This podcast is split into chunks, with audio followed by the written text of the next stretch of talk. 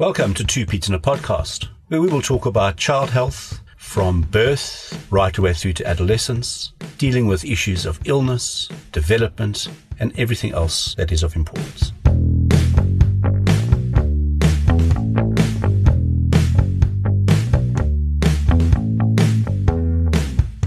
Good day, good day, good day. This is Dr. Michael Platten. Uh, this is Two Paeds in a podcast, and we are continuing our chat on tonsillitis.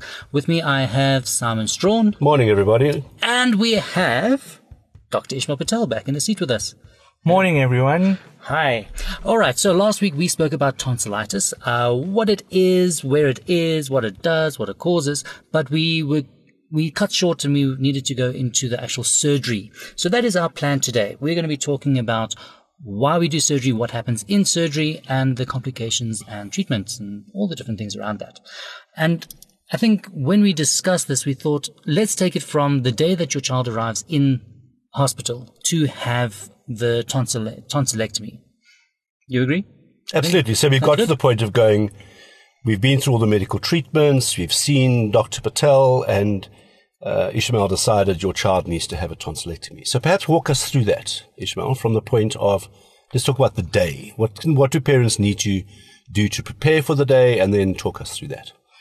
The most important thing, even in today's times, uh, is still to understand pre-operatively. We still would ask the parents not to give. There's there's still a myth and a tendency to think that they could give medications that could prevent any swelling and things. So the first thing, before you even arrive on the day of surgery, if you're taking any kind of medication that you would be told about, be it uh, herbal or any other that would reduce swelling and reduce pain, please do not use them because many of those things have properties where they actually can cause your child to bleed. So Arnica specifically, hey?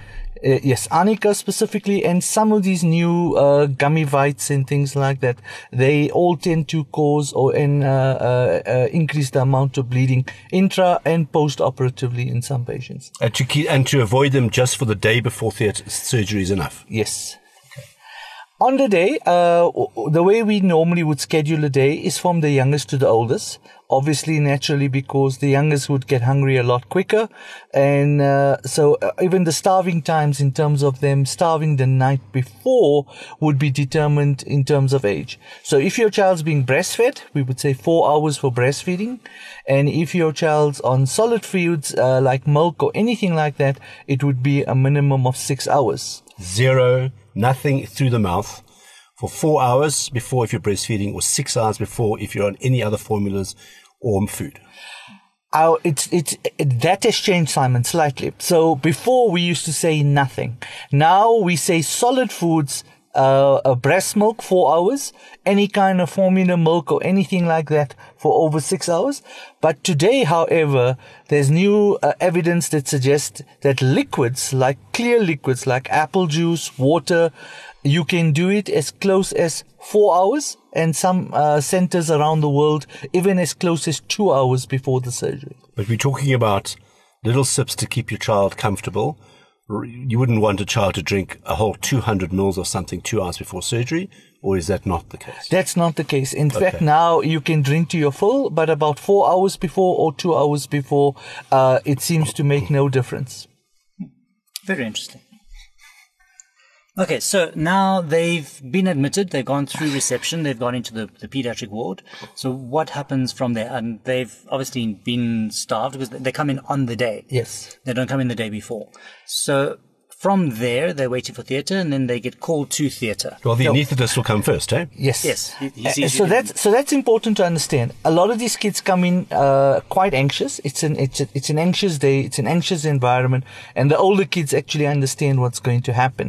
So it's important uh, that the anaesthetist see all of them.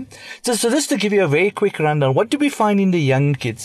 In the young kids, usually they would be picked up, but sometimes they could still have an underlying infection, and in that case, we would postpone because if there is an underlying infection, so the anaesthetist would go through that. They check the fe- uh, check for fever, uh, tachycardia, which is an increased heart rate, or they'd see if there's anything o- of concern, including a chest infection that may preclude us from operating. And today, the big difference, uh, so there's two methods about doing this. Pre-surgery before, we used to just give basic medications. Now we are using a very specialized drug that used in theater. It's called Precedex. And this was specifically used in theater because it lowered your blood pressure and basically, uh, uh, what it did is when you woke up, you didn't wake up with this arousal delusion that most people wake up with. However, in my practice, where I have two sets of anesthetists, one set of anesthetists prefer to use it pre-operatively, where it sedates the child. The child literally comes into theater unaware that they're actually coming into theater. And I've got another set of anesthetists who prefer to use it precisely for that reason, intra-operatively. So when the child wakes up, they wake up a lot more comfortably, not crying and not hysterical. And often the hysteria and the crying post-operatively is not because of the pain, it's because of the effects of the anesthetic gases that they use. Mm. So this Precedex is used just to dampen down Just- that response. Yes. So now it's becoming more important to tell the anesthetist how does your child fall asleep? How does your child wake up if they have had a procedure? So now we can actually tailor the anesthetic as well to make it as comfortable as possible for the child and so that they don't remember any of the negative effects that they could have an anesthetic. Okay. So now they're in theatre. Are the parents allowed to come in with you? in my practice, again, uh, we allow one of the parents into theater. It for a few reasons. One is the child feels very, very comfortable. If the child is sleeping, uh, it generally doesn't feel like it's being disturbed, and also it helps to settle the parents who are as anxious as their kids. So what would happen is they arrive in theater. The anesthetist would sit them down with their child on a chair or on the cot if the baby's still on the cot. And we would induce or put the child to sleep by using an anesthetic gas. And I want to just make a point here because I've seen it happen. The parents need to understand if they're sitting holding their child while the child is put to sleep with the anesthetic gas, when their child falls asleep, they would never ever have experienced how floppy and unresponsive their child is, is in their arms. And I've seen many parents get a huge fright as it happens. Is that your experience? Yes. So the first thing that happens is uh, there are various stages of anesthesia, and it happens even during uh, uh, all of us when we go to sleep at night. But because it, it's it's a gradual onset, we don't tend to notice it. In an anesthetic, we literally bring this on within seconds to minutes. So you go through the various stages, and at one stage, the kids start to fight and become a bit aggressive, and the parents get worried that something's going wrong.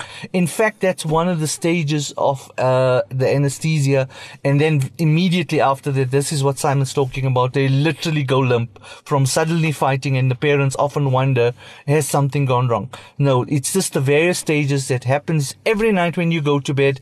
We just doing it just much faster to get your baby asleep. And so if you're lying next to your child when they're falling asleep at night, they have what we call sleep myoclonus, where they start kicking their feet or kicking their, their arms. This just happens, like you're saying, much more concentrated. Yes, and much faster. Mm, and then they get paralyzed. Yes. Because they're in sleep.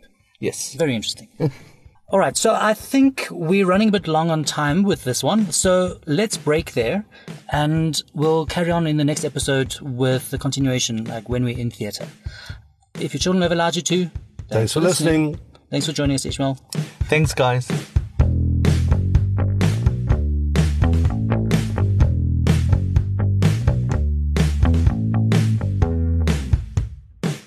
Thanks for listening.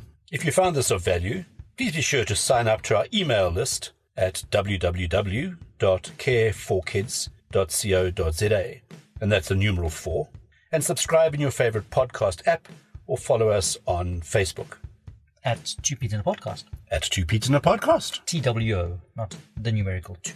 This is our disclaimer. The information we have given you in this podcast is our own personal professional opinion. We're giving it to you for your own information. Please don't use it to treat yourself or to treat anybody else. Rather, go and see your own medical healthcare provider and follow their advice.